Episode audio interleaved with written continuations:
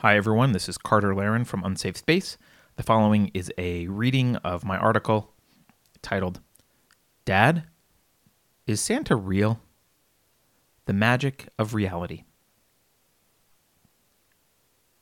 How could I deny her that? Between the stars, black sky hid magic. Stealthily, I unlatched the cold metal buckle and poked my head over the console to scan the realm beyond the windshield for a sign. The radio on the family Buick was an ember in the dark, its voice a precarious connection to the fantastic. His reindeer had been spotted over the highway. On the left, floodlights turned the sandy bricks of the elementary school into giant luminaries like the ones perched in the snow at home, lining our driveway like a landing strip. We were so close. I leaned farther forward and craned my neck. Put your seatbelt back on, my mother chided.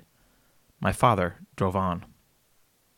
White puffs of warm breath sucked into the bitter void beyond windows rolled down, as every Christmas Eve would crawl past to gawk at houses bathed in chromatic splendor, gaudy lawn displays, and photonic symphonies that would tempt epileptics.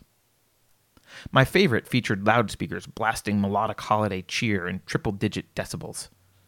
My mother found the serene, monochromatic displays more tasteful. Silent night over Jingle Bell Rock for her. But the annual tour of decorations was merely a happy byproduct of our primary mission to spot Santa's sleigh as it skipped whimsically across the sky. I never saw it, but it was there.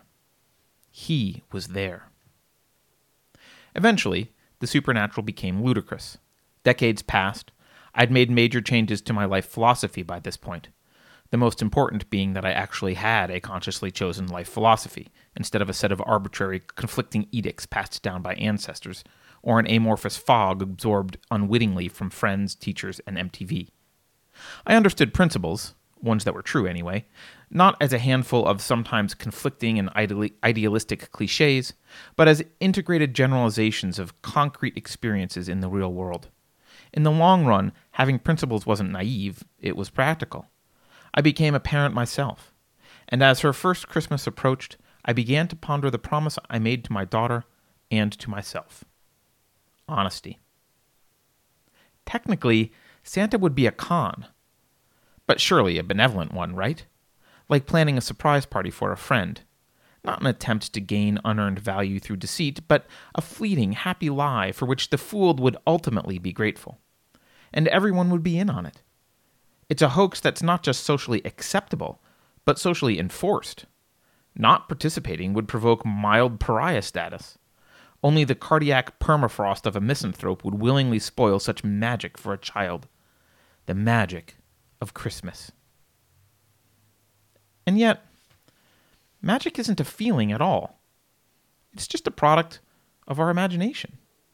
We use magic as a metaphor to describe our sense of seasonal wonder, awe, anticipation, joy, love. Was misrepresenting myth as fact required for humans to feel these things? That hadn't been my experience at all. And were stories of flying reindeer told to toddlers really the same as surprise parties for friends? Because my daughter wasn't my friend. Not really. My responsibility to her went well beyond friendship between independent, responsible adults. Like it or not, my behavior was her model for metaphysical, epistemological, and ethical developments. She was born lost in reality, and I was one of her default map makers. She relied on me in every sense of the word, and in a way more fundamental than any friend ever could. I couldn't risk it. I obeyed the principle. I kept my promise. I told her about Santa Claus, of course, and she listened, transfixed. Images of red nosed reindeer, colorful elves in pointed hats, a bag bursting with toys, a pudgy, rosy cheeked philanthropist with a penchant for consuming Christmas cookies, and a time dilating, physics defying sleigh, all materialized behind her wide, enraptured eyes. But I also told her it was just a story a fun, ridiculous, imaginary story that we made up and enjoyed telling each other. She absolutely loved it. She asked for more stories so I fed her a half baked invention about a man cleverly named the Robber Baron who celebrated Capitalism Day. yes, I've pretty much always been a nerdy free market evangelist. It clearly wasn't as captivating as that Kris Kringle guy, but the idea that anyone could fabricate a legend struck a chord in her. Something beautiful and unexpected happened after that. She fell head over heels in love with myth. Each year, we'd tell stories about Santa and contemplate the same conundrums any other family might. What happens if you don't have a chimney? How can he get to every house in one night? How do all the toys fit in his bag? But knowledge that it was a myth meant we weren't trying or pretending to figure out someone else's story. Instead, we were participating in the creation of the story itself. There was a heightened sense of excitement in knowing that we had the power to make the Santa myth ours. My daughter also began adding to my paltry capitalism day lore. The robber baron was endowed with various supernatural abilities, came from Saturn, her favorite planet, and visited Earth once a year to sell ice. Apparently, Saturn's rings are made of ice. Then she started voraciously consuming anything and everything to do with Greek and Egyptian mythology. The original myths, modern variations, historical fiction inspired by them. Our house became littered with books about pharaohs and gods. By the time she was in fourth grade, her obsession made her the resident expert on Egyptian history in almost any crowd of adults. She's old enough now that I've asked her about her experience, about being told up front that Santa Claus was fictional.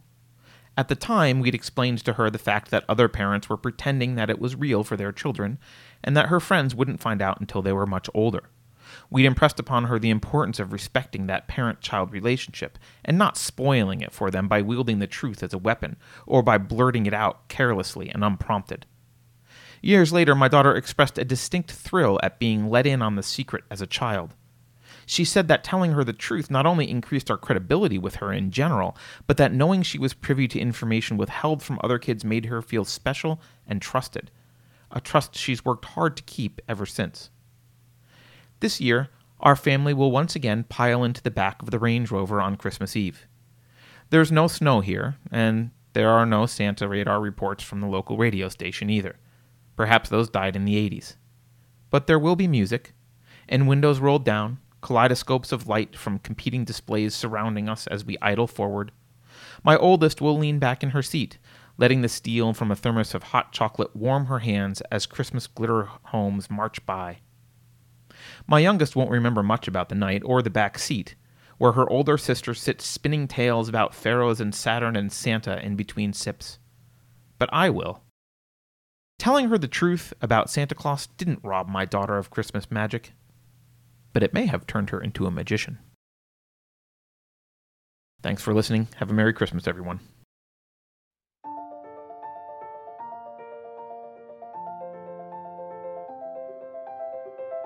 This production was made possible through the generous support of our members.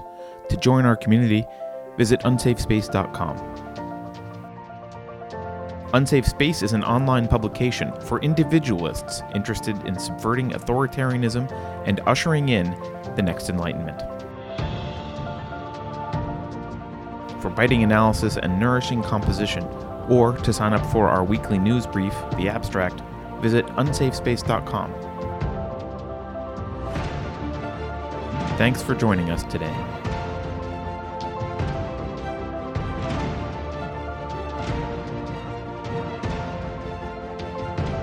Warning.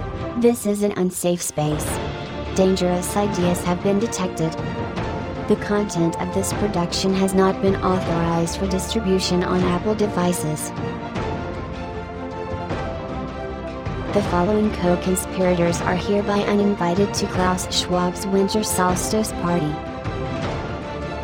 Please be advised that CBS News has paused activity on unsafe space while it continues to assess security. Central bank digital currency is a safe and secure way to protect you from Sam Bankman-Fried. If you think about it, no one should be allowed to express opinions. But don't. Think about it, I mean. That's not your job.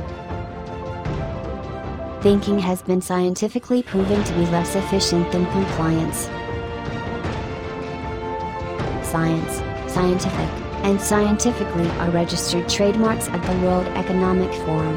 Unauthorized use is prohibited. Computer voice Curtis. Never mind, that last line is misinformation. Please disregard it and return to your safe space immediately. There will be cake.